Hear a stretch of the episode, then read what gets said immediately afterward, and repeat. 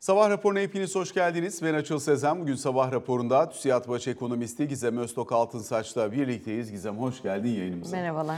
Şimdi aslında genel olarak e, yılı kapatıyoruz. Bir taraftan yurt dışında olup bitenleri yakından izliyoruz, takip ediyoruz. Hemen hemen her programda da seninle üzerine konuşuyoruz ama diğer tarafıyla da dün itibariyle bütçe maratonunun önemli bir virajı özellikle Hazine ve Maliye Bakanı Mehmet Şimşek'in konuşmasıyla birlikte dönülmüş oldu.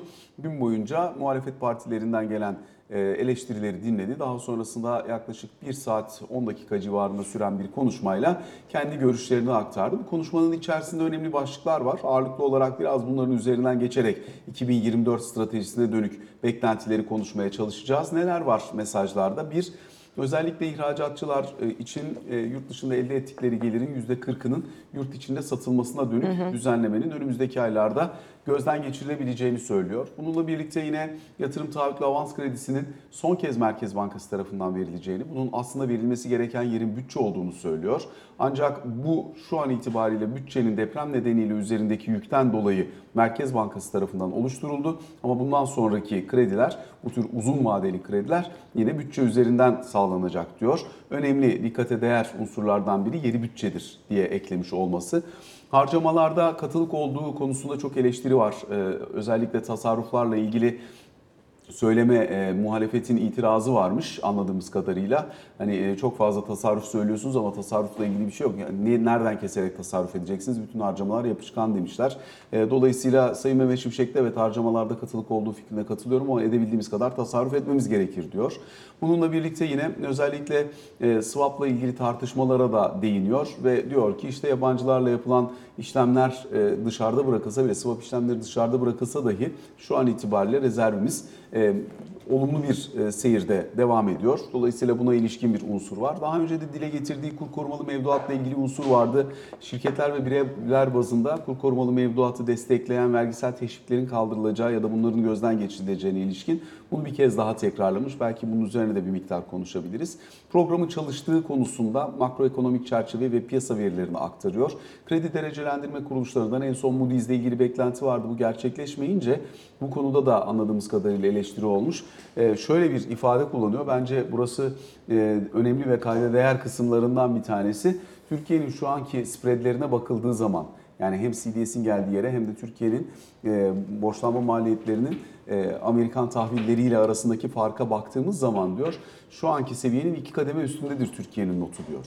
Dolayısıyla aslında piyasanın fiyatlamasıdır benim için önemli olan. Kredi derecelendirme kuruluşları geriden gelebilir. Geriden gelmelerinde bir sakınca yoktur. Ama bizim şu anda piyasa zaten programın çalıştığı üzerinden fiyatlamaya tabi tutuyor diyor. Önemli unsurlardan bir tanesi.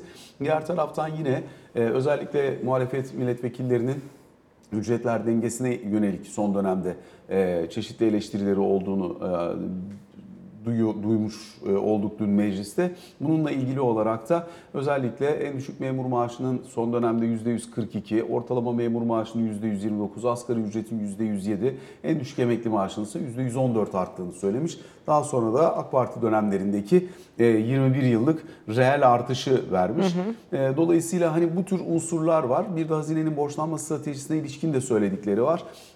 Üç aşamada bir borçlanma stratejisi uygulayacaklarını söylüyor 2024 yılı için. Öncelikle diyor değişken faizli borçlanmanın aşağı geleceğini söyleyebiliriz. Diğer taraftan TL borçlanma ağırlığının artacağını ayrıca bir yıldan kısa vadeli borçlanma yerine daha uzun vadeli borçlanmanın ve vade uzatımının tercih edileceğini de söylüyor.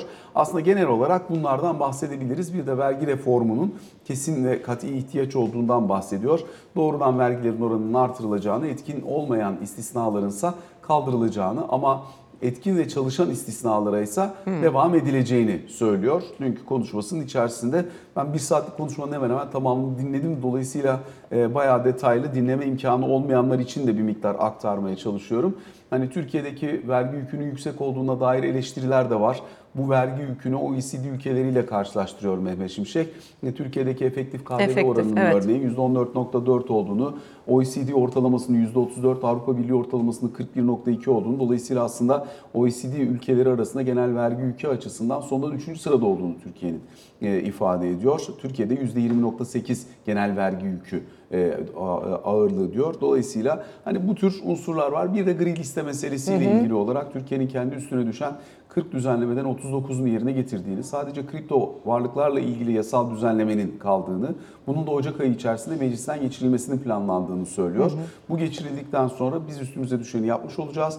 Geri kalan kısmı artık karar vericilerin elinde diyor. Yani gri listeden çıkarama çıkarmama konusu bundan sonrası siyasetin işi diyor açıkçası. Biz teknik olarak kendi üstümüze düşeni yerine getirdik diye de e, ekliyor FTF, e, e, FATF'nin bundan sonraki sürece ilişkin bakışıyla ilgili. Biz başa dönelim şimdi. Özellikle e, bu maddelerin hepsinin üzerinden tek tek geçeceğiz. İhracatçıya... Hatırlatman gerekecek bana. Tabii tabii hepsini soracağım tek tek. İhracatçıya %40 döviz satış zorunluluğunun gözden geçirilmesi. Reeskont'ta bir %30 vardı bu kalktı. %70'ti yani. Şimdi evet e, şimdi e, ihracatçı olan %40 döviz satış zorunluluğunun da Evet. gözden geçirileceğini söylüyor. Evet, geriye saralım. Bu 2-3 yıl önce devreye giren bir uygulamaydı zaten ülkenin döviz ihtiyacı olduğu için. Ve aslında biraz daha böyle e, izleyiciler anlasın diye söyleyecek olursak ihracatçının cebinde değil bizim cebimizde dursun belli bir kısmı e, şeklinde bir yaklaşımla o %40'ı e, alıyordu Merkez Bankası. İhracatçı bundan sıkıntılıydı zaten biliyorsun.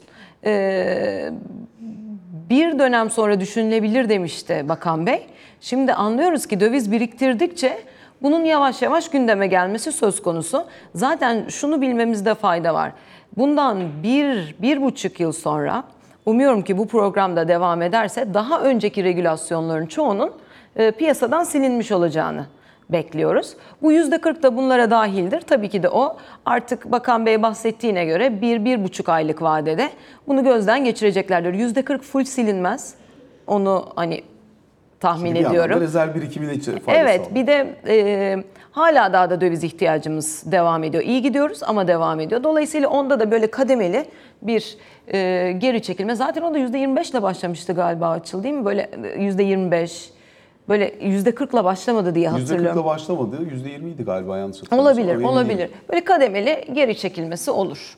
Peki e, bununla birlikte e, tabii bu önemli bir unsur yani ihracatçı açısından da önemli bir unsur. E, gerçi ihracatçılar da diyorlar ki ya bu bizi başlangıç itibariyle çok zorladı ama özellikle reskontaki %30'da kalktıktan sonra biz zaten günlük operasyonel ihtiyaçlar için bunun bu kadarlı kısmını bozuyorduk. Sadece şunu engellemiş olabilir.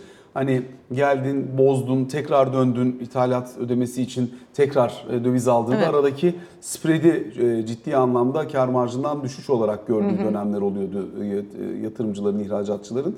Bundan belki kurtulmuş olacaklar. Aslında ilk başta zorladı. Sonra her kesimin yaptığı gibi onlar da kendilerini sürece ayarlamaya çalıştılar ama bunlar tabii zorluk oluşturuyor ihracatta. Şu anda ihracatçının bambaşka problemleri olduğu için bu ellerini rahatlatacaktır elbette ki. Ama o problemleri e, bertaraf edemeyeceğiz tabii ki de onu söyleyebilirim. Şimdi bu yatırım e, taahhütlü e, avans kredisi bunlar önemli çünkü Evet. E, geçtiğimiz dönemde de buna çok fazla ilgi oldu. Elbette maliyeti uygun olduğu için ve e, koşulları çok esnek olduğu için de aslında buraya çok fazla ilgi olmuştu. Şimdi Fakat- koşullar esnek değil. Evet, fakat o dönemdeki e, koşullar ve takip mekanizması bu doğrudan Merkez Bankası eliyle sağlandı ve Merkez Bankası'nın doğrudan da bir kontrol yetkinliği bulunmadığı için kontrol, denetim, yerindelik denetimi, harcamanın e, yerindeliği vesaire gibi burada ister istemez o verim sorgulanır hale gelebildi. Fakat e, ikinci turunda bunun yaklaşık 300 milyar liralık 3 yıla yayılmış bir kredilendirme. Burada yapı biraz daha farklı işletiliyor. İşte bu kez Merkez Bankası kaynağı sağlıyor ama Sanayi ve Teknoloji Bakanlığı eliyle belirlenmiş sektörler işte 283 tane ithalatla ilgili kalem var. Bu kalemlerin ortadan kaldırılmasına dönük yatırım yapmayı taahhüt eden işletmelere buradaki kredi verilecek. Daha önceki gibi herkese değil. Proje Ee, finansman kredisi aslında tam proje anlamıyla. finansmanı ve aynı zamanda bunun denetimini işte yine Hazine ve Maliye Bakanlığı üzerinden gerçekleşeceğini daha bütünleşik bir yapıyla e, bu kez e, bunun e, uygulanacağını Ve minimum anlıyoruz. 1 milyar TL'lik yatırım. Evet. 10 yıllık süreçte %15 ile %30 arasında. Ee, Dolayısıyla hani belli bir meblağın üzerinde de olması gerekiyor. Ee, Bahsettiğim gibi teknoloji, ihracat, stratejik yatırımlar ee, bunlar ya da ithal ikameci olabilecek e, yatırımlar bence e, iyi dizayn edilmiş, öncekine kıyasla iyi dizayn edilmiş bir yatırım kredisi ve uzun soluklu. Ee, Dolayısıyla e, bence pozitif. Totalde 300 milyar TL ama e, tabii orada e, erişim de mühim. Galiba e, iki özel banka, dört kamu veriyor. Belki biraz daha genele yayılmasında fayda olabilir erişim açısından bakıldığında. Bir de belki 300 milyar limit arttırılmalı mı onu konuşmak lazım. 3 yıla e, yayılmıştan ziyade belki bir, bir buçuk yılda o kullandırılsa daha mı iyi olur? Yani sürece bağlı, projelere bağlı bu. Herhalde onlara da bakıp ona göre e, yeniden belki gözden geçirme olabilir ya da ihtiyaç yoksa e, olmayacaktır. Ama bu anlamda selektif kredi anlayışı çerçevesinde pozitif değerlendirdiğimiz burada, burada belki şey. şunu söylemek lazım. Yani bunlar hani bunca senedir bu işi takip eden insanlarız hepimiz. Bunlar doğru işler. Yani şöyle doğru işler. Evet. Aslında e, başlangıçta ta iki sene önceki para politikası uygulamasına geçmeden evvel amaçlanan şey ithal ikamesini sağlayabilmek. İthalat kalemlerini coşturan kısımlarını aslında burada ucuz fonlamayla şirketlere sağlayarak o şirketlerin yatırıma dönüştürmesini sağlamak falan. Yani keşke bunu o zaman hayata geçirip Evet, o para ama- politikasına gitmeden çözümleyebilseydik. Doğru, doğru. Ama şunu da biliyoruz değil mi Açıl? Yani bu ithal ikame olayı sadece fonlamayla alakalı bir Elbette değil, mesele tabii değil. ki değil. Yani onu yapmış olsaydık bile ben ithal ikameye geçebileceğimizi zaten Yok, onu yapmamıza gerek yoktu da para politikasıyla Tabii ki de. Tabii. O tart bozulmuş olurdu. evet evet o tartışılır bir şey değil zaten hani. Peki e, yine bütçe ve para politikası uyumundan da bahsediyor dün e, Hazine ve Maliye Bakanı Mehmet Şimşek. Bunun aslında uyumlu gitmesi gerektiğini, dolayısıyla Doğru. aslında deprem nedeniyle çok yüksek bir maliyetle Türkiye'nin karşı karşıya kaldığını, e, bu maliyetlerin de aslında tabii tek seferlik harcamalar gerektirdiğini, e, bunların hani yapılma zorunluluğu nedeniyle e, harcamalarda da belli bir aşamaya kadar esneklik sağlanabildiğini söylüyor ama onun ötesinde de hakikaten bu katılık önemli. Çünkü çok üzerine konuşuluyor. Türkiye'deki Çok. bütçenin yapısı şuna çok müsaade etmiyor. Zaten bütçedeki en büyük gider cari transferler, yapılan Aynen. sosyal yardımlar, devlet yardımları vesaire bunun içerisindeki en önemli paya sahip olan unsur. Sosyal E, yardımlar, Bir yere bir e, kola ya da işte bir iş kolu olabilir ya da bir toplumsal kesim olabilir. Oraya bütçe üzerinden bir destek sağladığınızda program bitse bile ödemesini bitiremiyorsunuz. Yani çünkü ondan sonra o insanlar ona hak görmeye başlıyorlar Aynen. ve katılığın temel gerekçesi biraz bunlardan kaynaklanıyor. Ee, Ve bu çok e, büyümüş durumda havuzun içinde. Aslında burada şu bile çıkıyor Açıl. E, enflasyon meselesini tartışırken bütçenin bu bacağını da tartışmak gerekiyor. Yani siz sadece faiz arttırarak aslında tüketimi kısamıyorsunuz. Bu kadar yüklü, tabii ihtiyaç da var şimdi dikkatli de konuşmak lazım ama bu Yani kadar çok yüklü. enflasyon var. Onun altında ezilen kesimleri Evet desteklemek ama için de e, kullanılıyor. evet ama bu kadar da yoğun sosyal yardım varken e, aslında enflasyonu kontrol etmeniz de ne kadar mümkün? Sadece faiz arttırarak. Bu da tartışılır. Anlatabiliyor muyum? Dolayısıyla gerçekten topyekün e, fena gitmiyoruz mücadelede ama eksikler var e, içerisinde ve bu kolay kolay da düzelecek bir şey değil. Bahsettiğin gibi katılık var. Seçimlere gidiyoruz. Vaziyet böyle olduğu için de e, çok kolay bütçe açığını depremi dışarıda bırakacak olursak %3'ün altına yani deprem dahil 6-6,5 e, milli gelirin içindeki payı. Depremi çıkartacak olursan %3'ün altına düşürmek çok söz konusu olmuyor. Arada Bakan Bey buradaki katılıktan bahsediyor ama bir de şunu unutmamamız lazım Açıl. Konu sadece harcama veya sosyal transferler değil. Aslında doğru denetleme olsa vergi toplarken ve o denetleme gerçekten çalışıyor olsa Türkiye'nin eli çok daha rahatlar. Kanun koymaktan bahsetmiyorum. Gerçekten uygulamaktan bahsediyorum. Vaziyet böyle olduğu için de yani e, hepimiz biliyoruz. E, vergi vermemek adına farklı faturalar kesiliyor vesaire bir sürü işler yapılıyor. Zaten kayıt dışı muazzam Türkiye'de. Hatta ekonominin esnekliği bu kayıt dışından da kaynaklanıyor bir taraftan baktığımızda.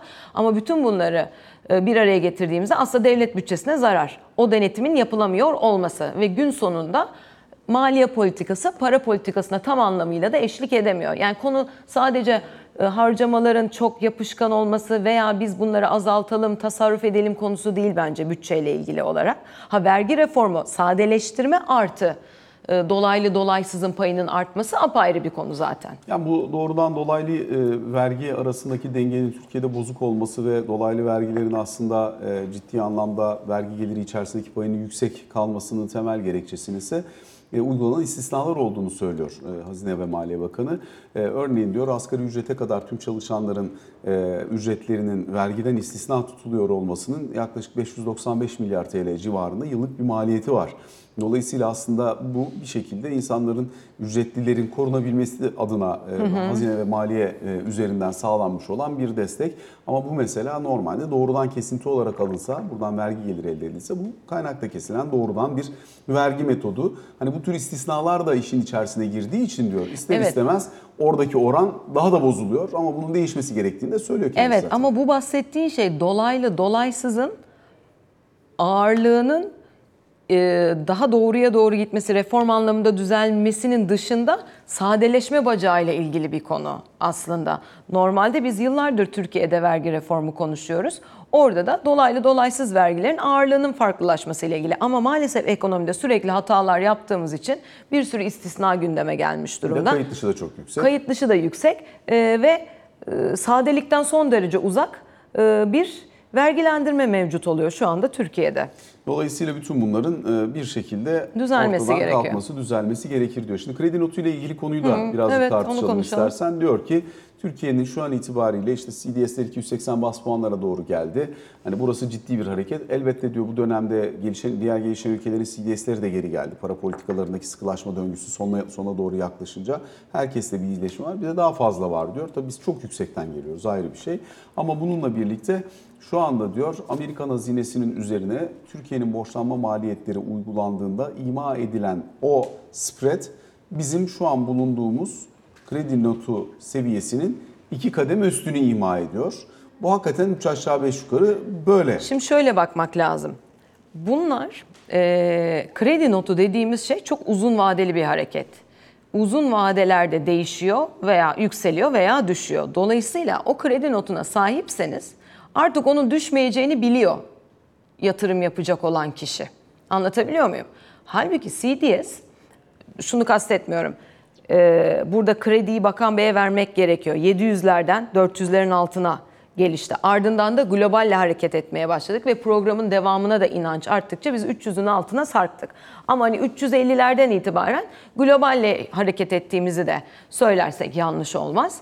Ee, CDS dediğimiz şey gayet oynak. Bugün bu seviyelerde olur. Yarın öteki gün açıl başka bir kaza gerçekleşir finansal piyasalarda. Biz yine o CDS'i 500'de 600'de görürüz. Anlatabiliyor muyum? Aradaki fark bu. Kredi notuyla CDS arasındaki fark bu. Dolayısıyla kredi notu daha uzun vadeli ve değişmesi daha zor. Ve dolayısıyla yabancı yatırımcıyı ikna etmesi e, daha e, yüksek olan bir enstrüman diyelim. CDS önceden fiyatlıyor doğru ama oynaklığını da bilmek lazım. Bu demek değil ki Türkiye önemli bir aşama kaydetti. Evet ama şimdiden iki kademe yukarısındayız. Evet bugün öyle ama 3 ay sonra bilmiyoruz. Ben bu arada artacağını düşünüyorum kredi notumuzun ilerleyen vadede bu program devam ederse. Ama eee şu anda ima ettiği iki kademe yukarısı doğrudur. Ama biri kısa vadeli, diğeri daha uzun vadeli bakmak gerektiğini düşünüyorum açıkçası. Yani e, 900'lere geldiğimizde de 4 kademe altını ima etmiyordu. Canka düşüyorduk neredeyse hatırlatacak olursak. Yani iki tarafı var bu işin. Ya elbette bir tanesi piyasa dinamiğiyle bir tanesi Aynen. daha uzun vadeli perspektifle değerlendirilmesi gereken unsurlar. Ha bir de tüzük yani e, e, yabancı yatırımcının işte her fonun ayrı tüzüğü var.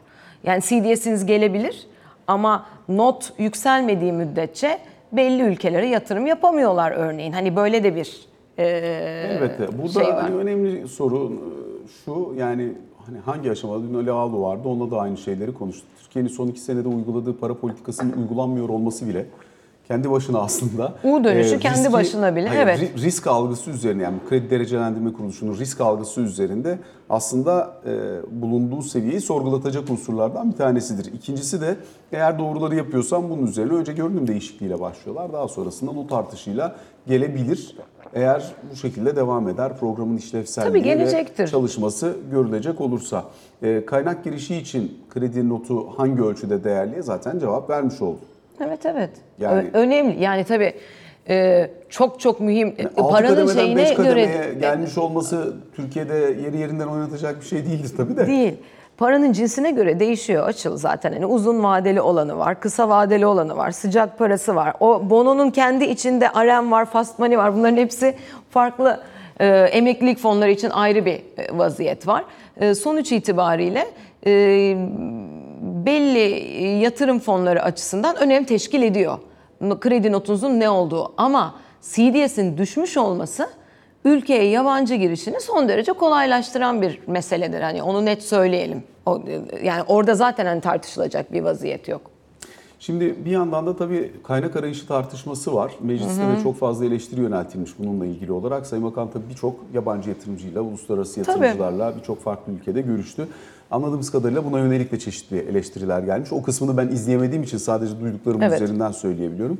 Ee, Bu bağlamda e, verdiği yanıtın içerisinde ise Sayın Bakan şunları söylüyor. Türkiye'de diyor özellikle son dönemde e, bankaların sendikasyon yenileme oranlarına baktığınızda bunların oldukça yüksek olduğunu görüyoruz. Reel sektörün kendi borçlarını çevirme oranının yabancı Yüksek. para cinsinden yüksek olduğunu görüyoruz. Türkiye diyor özellikle uluslararası sermaye ya da proje finansmanı anlamında son bir yıl içerisinde çok yoğun kaynak girişi oldu. Proje bazında 7.9 milyar dolarlık bir kaynak girişi var. Dolayısıyla altyapı projelerinin finansmanı için gerek işte e, EBRD ile, IFC ile, diğer kurumlarla yapılan anlaşmalarla Evet. birlikte e, ciddi bir finansman imkanına Türkiye Enerji sahip. Enerji özellikle. için yine benzer şekilde Dünya Bankası'nın kredisinin e, limitinin iki katına çıkartılmasını da ifade ediyor ve diyor ki hani şu anda aciliyet e, ihtiva eden bir kaynak arayışımız yok. Yani şu anda hemen Türkiye'ye bir an evvel çok acil para ihtiyacı var diye bakılıyorsa bu doğru değil. Ama Türkiye'ye elbette yabancı girişi de başladı. Yatırımcıların Türkiye'ye bakışı da olumluya doğru gitmeye başladı. Bugünden yarına bizim çok acil bir finansmana ihtiyacımız yok diyor. Şimdi bizim finansman ha- ha- neye cevap verdiği mühim. Bunu O seninle zaten söylüyorum. konuştuk. O yüzden söylüyorum. Evet Türkiye'nin yani hiçbir zaman kaynak ihtiyacı Evet. yok demiyor. Demiyor. Ama diyor ki şu anda çok yani Arjantin'deki mesela hani çok acil ekonomiye kaynak sokma ihtiyacıyla Türkiye'deki durum arasındaki farkı dile getiriyor. Yani burada zaten işleyen bir sistematik Şimdi var şöyle de bir gerçek var. Onu da ortaya koymak lazım. Türkiye'nin uzunca bir süredir kaynak ihtiyacı var. Ol- olduğu için zaten kur bu kadar yükseliyor. Yani döviz ihtiyacımızın olduğu son derece net. Yoksa kur niye bu kadar yükselsin? Hatalar vesaire bunları dışarıda bırakıyorum. Dış finansmana erişimimiz zorlaştığı için bu oluyor. Bu U dönüşünden sonra yeni ekonomi yönetimi geldikten sonra zaten kaynak arayış çabası son derece netti ve bu başarılıydı ve bu da doğru bir şeydi bu arada. Ee, bunca yatırımcı toplantısı, dünyanın hem batısında hem doğusunda bu kadar yoğun toplantıların yapılması, şimdi de keza Ocak'ta New York'ta var. Ee, bunların hepsini bir araya getirdiğinde aslında e, Türkiye'deki programı anlatmak ve bir kaynak bulmak e, için e, yapılan istişarelerde Sağlıklı, uzun bunlar. vadeli sürdürülebilir bir Evet kaynak ve bu da pozitiftir. Bu arada yani bunda e, yanlış veya çekinilecek bir vaziyet e, yok. E, ve bulabiliyorsak da karşı tarafı ikna edebiliyorsak da ne kadar mutlu açıkçası. Hani ülke ekonomisi açısından. Ve bunu da bulabilmeye başladık bu arada. Yani içeriye döviz girişinin de olduğunu görüyoruz bundan sonrasında. Ama e, Mayıs'taki, Haziran'daki gibi bir döviz ihtiyacımız şu anda alarm veren nitelikte bir döviz ihtiyacımız artık yok. Evet gene var ama alarm veren nitelikte değil muhtemelen ona atıfta bulunup gelen sorulara cevaben eee, Böyle gidiyor. zaten. kurulmuş cümleler diye konuşmuştuk zaten seninle. Yoksa hani e, şu nettir. Türkiye pek çok istişarede bulundu ve bir kaynak arayışına girdi ve buluyor da. Ee, ve bu da çekinilecek bir şey değil, pozitif. Karşı tarafı ikna edebildiyseniz, keza, keza mesela Marrakeş IMF toplantılarında, yani gösterdiğiniz performans ikna edici, etkileyici ise zaten para çekiyorsunuz. Teknik açıdan konuşuyorum bu arada. Ee, bunlar bence pozitif gelişmeler. Birazcık e, hani hem politik açıdan bir cevap olmuş hem de herhalde sorulan sorulara, eleştirilere cevaben verilmiş bir şey. Bir yandan bu gri liste meselesi var. Aslında bu konu e, şöyle önemli. Hani Türkiye'ye dönük ya sonuçta hala gri listede olduğu için çeşitli yaptırımlara tabi tutulmuş bir yapısı var Türkiye'nin. E, Bu hani giriş yapmak isteyenin girişini çok doğrudan engelleyen bir şey değil ama iş yapmayı güçleştiren bir şey. Evet, evet. Dolayısıyla Ee, Borçlanmayı da bazı reel Etkiliyor. kesimde evet etkiliyor. Dolayısıyla hani mutlaka bir şekilde bu listeden çıkması lazım Türkiye'nin. Burada programın başında aktardım 40 tane madde vardı. Bunların 39'unu yerine getirdik. Kripto yasası ile ilgili düzenlemeyi de Ocak ayı içerisinde geçirmeyi düşünüyoruz diyor e, Sayın Şimşek. Dolayısıyla hem bu gri liste ve getirileri götürüleri hem de aynı zamanda kripto yasası çerçevesine bakışınla biraz devam edelim. Ee, açıkçası geriye saracak olursak gri listeye de girmeyebilirdik. Doğru adımları atıp zamanında aslında teslim etseydik Türkiye açısından bakıldığında. Ardından şimdi bu bahsi geçen e, adımların atılmış olması pozitif. Gri listeden çıkarız bence önümüzdeki yıl. E, bu konuda bir sıkıntı olacağını düşünmüyorum. Kripto yasası ile ilgili ekstra detay bilmiyorum onu söyleyeyim açıl. Ama ee, orada da hani belli şeyleri aşamazsak da gri listede kalır mıyız emin değilim zannetmiyorum. Yani ben önümüzdeki yıl hem gri listeden çıkmayı bekliyorum hem de not artışı bekliyorum. Ya bu gri liste meselesindeki soru işaretlerinden bir tanesi işte mesela son dönemde sadece Türkiye'de değil bütün dünyada çok fazla tartışıldığı için e, kripto bağıntısı örneğin işte İsrail-Hamas çatışması sırasında Hamas'ın maddi kaynaklarının bir bölümünün kripto Evet. piyasası üzerinden fonlandığı dolayısıyla aslında Amerika'nın terörist olarak gördüğü ülkelerle ilişkilerin içerisinde kripto varlıklar üzerinden yapılan transferlerin etkili olduğu vesaire gibi unsurlar var. O açıdan önemli. Evet önemli ama çok zor onu çözmek. Yani orada ilerleme kaydetmek çok zor. Anlatabiliyor muyum? Ee, dolayısıyla o e, nasıl çözülür emin değilim ve çok da gündemde olan bir şey. Bu arada o paranın çıkışı, finansmanı vesaire işi de zorlaştıran yani bir şey ama aynı şey geçerli. Evet. Hamas için de aynı şey Evet. geçerli. İran'la ilgili Mesela şimdi Rusya'ya da yaptırımlar yoğunlaşacak ABD tarafından. Orada da öyle bir süreç var. Çünkü yapılan yaptırımlar tam işe yaramıyor. Yani petrolde mesela 60 dolarlık sınırın daha aşağı O- çekilmesi vesaire gibi unsurlar da konuşuluyor şimdi. Evet ama onun daha da ötesi de muhtemelen daha Bugün yoğunlaşan. Financial Times gazetesinin manşetinde var çünkü bu konu. Ee, ilgilenenler okuyabilir. Önemli konulardan bir tanesi ama bizim gri liste meselesi üzerinden devam edelim istiyorsan.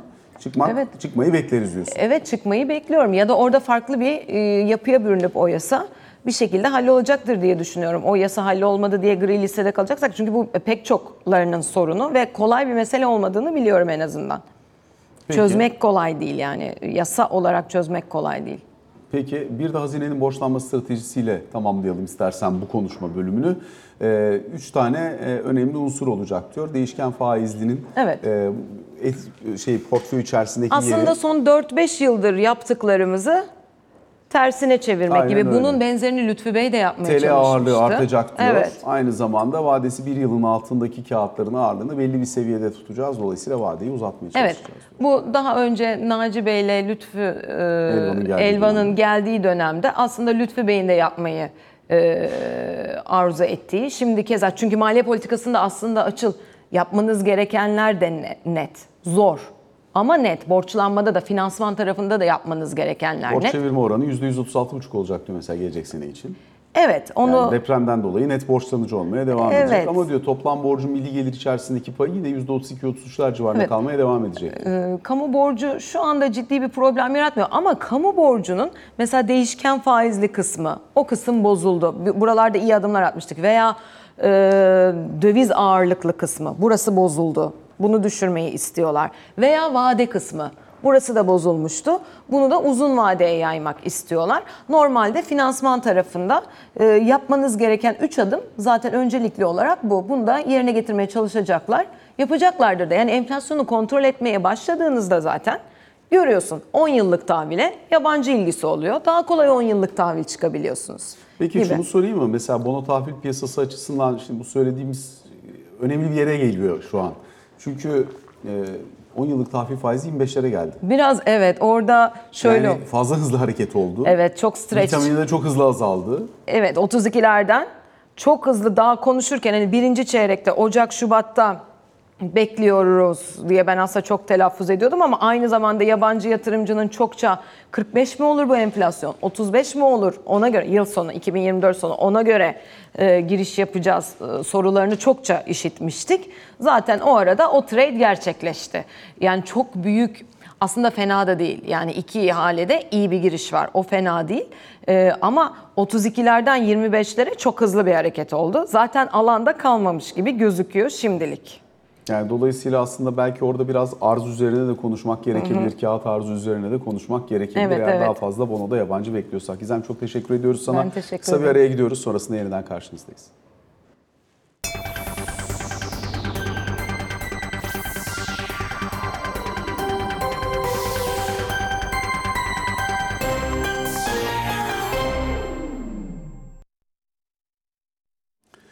Sabah raporunun ikinci bölümünde Ali Can Türkoğlu ile birlikteyiz. Ali Can günaydın. Günaydın. Öncelikle biraz daha diplomasi ve e, dışarıda olup bitenlerle e, ilgili konuşarak başlayalım. Öncelikle İsrail e, ile ilgili bu dün Cumhurbaşkanı, İsrail Cumhurbaşkanı'nın söylediği insani ara için biz hazırız sözüne Hamas önce karşı çıkmıştı ama burada müzakerenin devam ettiği anlaşılıyor. Ya zaten aslında son bir hafta içerisinde birçok yerde farklı e, görüşmeler gerçekleştirilmiş. Yani işte Mossad'la Katar arasında işte Katar'ın içinde olduğu, Mısır'ın içinde olduğu görüşmeler. İsmail Haniye e, önce Katar'da İran Dışişleri Bakanı ile bir araya geldi. Sonra dün Mısır'a geçti. E, Mısır'da istihbarat başkanı ile bir araya gelmiş e, gelen bilgilere göre. İsrail'den açıklamalar geliyor. Amerika'nın içinde olduğu bir e, zaten düzenli olarak İsrail ile Amerika Birleşik Devletleri arasında görüşmeler var. Şimdi evet insani araya e, yönelik e, yeni açıklamalar geliyor. Şimdi dün İsrail basınında mesela işte 40 e, rehinenin bırakılmasına karşılık bir hafta insani ara e, üzerine bir e, görüşmenin devam ettiği söyleniyor. Ama bir yandan da mesela dün Netanyahu'nun açıklamalarına bakıyoruz. Hamas bitene kadar bölgedeki mücadelemiz devam edecek diyor mesela Netanyahu. Zafere kadar, tüm hedeflere ulaşana kadar bu mücadeleyi sürdüreceğiz yönünde bir açıklama yapmış. İşte Hamas için ya teslim olacaklar ya da ölecekler. Başka bir alternatif yok diyor. Yani bir yandan da İsrail aslında e, buradaki savaşı sürdüreceğine yönelik de mesajlar vermeye devam ediyor. Şu anda ee, mesela Biden'ın da açıklamaları var. Biden'da yakın zamanda bir ara verilmesini beklemiyoruz yönünde bir değerlendirme yapmış son yaptığı açıklamada. Ee, bu kapsamda anladığımız kadarıyla yeni bir ara verilmesi, bu verilen arada rehinelerin serbest bırakılması, yine Filistinli mahkumların serbest bırakılmasına yönelik e, birçok diplomatik girişim var. E, Buna yönelik son 1-2 gündeki hızlanma da çok net bir şekilde önümüzde. Özellikle işte Haniye'nin temasları doğrultusunda ve Herzog'dan gelen açıklamalar doğrultusunda ama bu olacak mı olmayacak mı, bir günlük mü olacak, bir haftalık mı olacak, nasıl bir anlaşma yapılacak burası henüz belli değil. Ee, son gelen bilgiler veya son ortaya atılan iddialar işte 60 yaşın üstündeki e, isimlerin serbest bırakılmasına yönelik bir anlaşmanın yakında olabileceğinin ifadesi ama dediğim gibi buna ilişkin resmi bir açıklama bekleniyor. Son durum karşılıklı yapılan açıklamalar ve yapılan diplomatik görüşmeler. Erdoğan-Sisi görüşmesi. Ee, evet, dün bir telefon görüşmesi gerçekleştirilmiş. E, Sisi'nin e, seçimi kazanması nedeniyle bir tebrik telefonu olarak değerlendiriliyor. Ama tabii ki bölgesel konuların e, uzun uzadıya konuşulduğunu tahmin ediyoruz. Başta az önce konuştuğumuz İsrail konusu olmak üzere e, Mısır konunun en önemli aktörlerinden birisi zaten. E, bu hususun çözülmesinde de Katar'la da benzer yönde görüşmeler gerçekleştiriyor zaten Türkiye. Muhtemelen çok büyük bir çoğunluğu İsrail'in saldırılarının nasıl durdurulacağına yönelik e, fikir alışverişi e, içinde geçtiğini tahmin ediyoruz bu noktada. Ancak şurası önemli. Türkiye ile Mısır arasındaki normalleşme sağlanmış durumda şu anda. İşte liderler arasındaki görüşmelerde gerçekleştiriliyor. Süreç biraz daha normalleşince, İsrail sürecinden bahsediyorum. Türkiye ile Mısır arasındaki görüşmelerin farklı açılara da kayabileceği ifade ediliyor kaynaklar tarafından. Peki diğer taraftan belediye başkan adayları ile ilgili tartışmalar devam ediyor. Bu zaten bir süre devam edecek. Edecek. Bugün e, CHP'de parti meclis toplantısı var. Bugün 200'e yakın isim açıklanacak. E, Birçok büyük şehirde var içinde. İşte Adana var, Mersin var, e, Hatay var. Muhtemelen e, Aydın olacak. Eskişehir ve Gaziantep'in açıklanabileceği ifade ediliyor. Onun dışında da ilçe e, ilçelere aday gösterilecek. İşte yaklaşık 200 isim dediler. E, bugün paylaşılacak. Dolayısıyla artık peyderpey zaten açıklanma e, başladı. İstanbul'a ilişkin 27'sinde zaten Cumhuriyet Halk Partisi'nin bir kampanya başlatacağını, İmamoğlu ile beraber CHP'li olmayan belediye başkan, ilçe belediye başkan adaylarını da açıklayacaklarını söyleyebilirim. CHP'nin yönettiği 14 ilçe Ocak ortasında açıklanacak gözüküyor. İzmir'de e, bir sıkıntı var gibi yani açıklanmasında bir sıkıntı var gibi. O sanki Ocak'ta açıklanacak gibi gözüküyor Cumhuriyet Halk Partisi'nde. Ee, AK Parti ile ilgili olarak da aslında dün akşam biraz bahsettim. Yine aynı tarihte yani 27 Aralık'ta muhtemelen AK Parti'de kendi İstanbul adayını açıklayacak gözüküyor. Grup toplantısında Cumhurbaşkanı'nın açıklaması e, bekleniyor en azından şu ana kadar gelen bilgiler bu yönde. Muhtemelen bugün ve yarın e, AK Parti ile Milliyetçi Hareket Partisi heyetleri arasındaki görüşmeler e, devam ettirilecek. Bir yandan temayül yoklamaları var farklı illere yönelik daha önceden e-temayül gerçekleştirilmişti. Bütün illerden e, elektronik temayül yöntemiyle isimler alınmıştı. Şimdi de kapalı zarf yöntemiyle e, bütün iller genel merkezde kendileriyle ilgili olarak bir temayül yoklamasına girmiş durumdalar. Dediğim gibi İstanbul adayı 27'sinde e, açıklanacak gözüküyor AK Parti'de de e, ondan sonra da Ocak ayından itibaren de yoğun kampanya sürecinin başlatılacağı ifade ediliyor. Ankara sanki biraz daha gecikecek. İyi Parti'de özellikle Sayın Akşener'in açıklamaları sonrasında e, partinin içerisine yönelik bir operasyon olduğu yönündeki açıklamaları sonrası dün de Burak Avuncu'nun açıklamaları vardı teşkilat başkanı aynı paralelde. Bu tartışmalar devam ediyor ve edecek gibi de gözüküyor. Yakın zamanda farklı siyasi partilerle bir temas gerçekleştirecekler mi belli değil. Ama şuranın kesin olduğu söyleniyor. Yani ben bu e, 81 ilde kendi adaylarını çıkarmaları yönündeki fikirlerinden vazgeçmenin bu son açıklamalar sonrasında da herhangi bir imkanın olmadığı başka partilerle arka kapı diplomasisinin de işletilmediğini söylüyor İyi Partili yetkililer de. Şu anda gelinen nokta bu. Teşekkür ediyoruz Alican. Teşekkür Sabah ederim. raporuna son noktayı böylelikle koymuş oluyoruz. Hoşçakalın.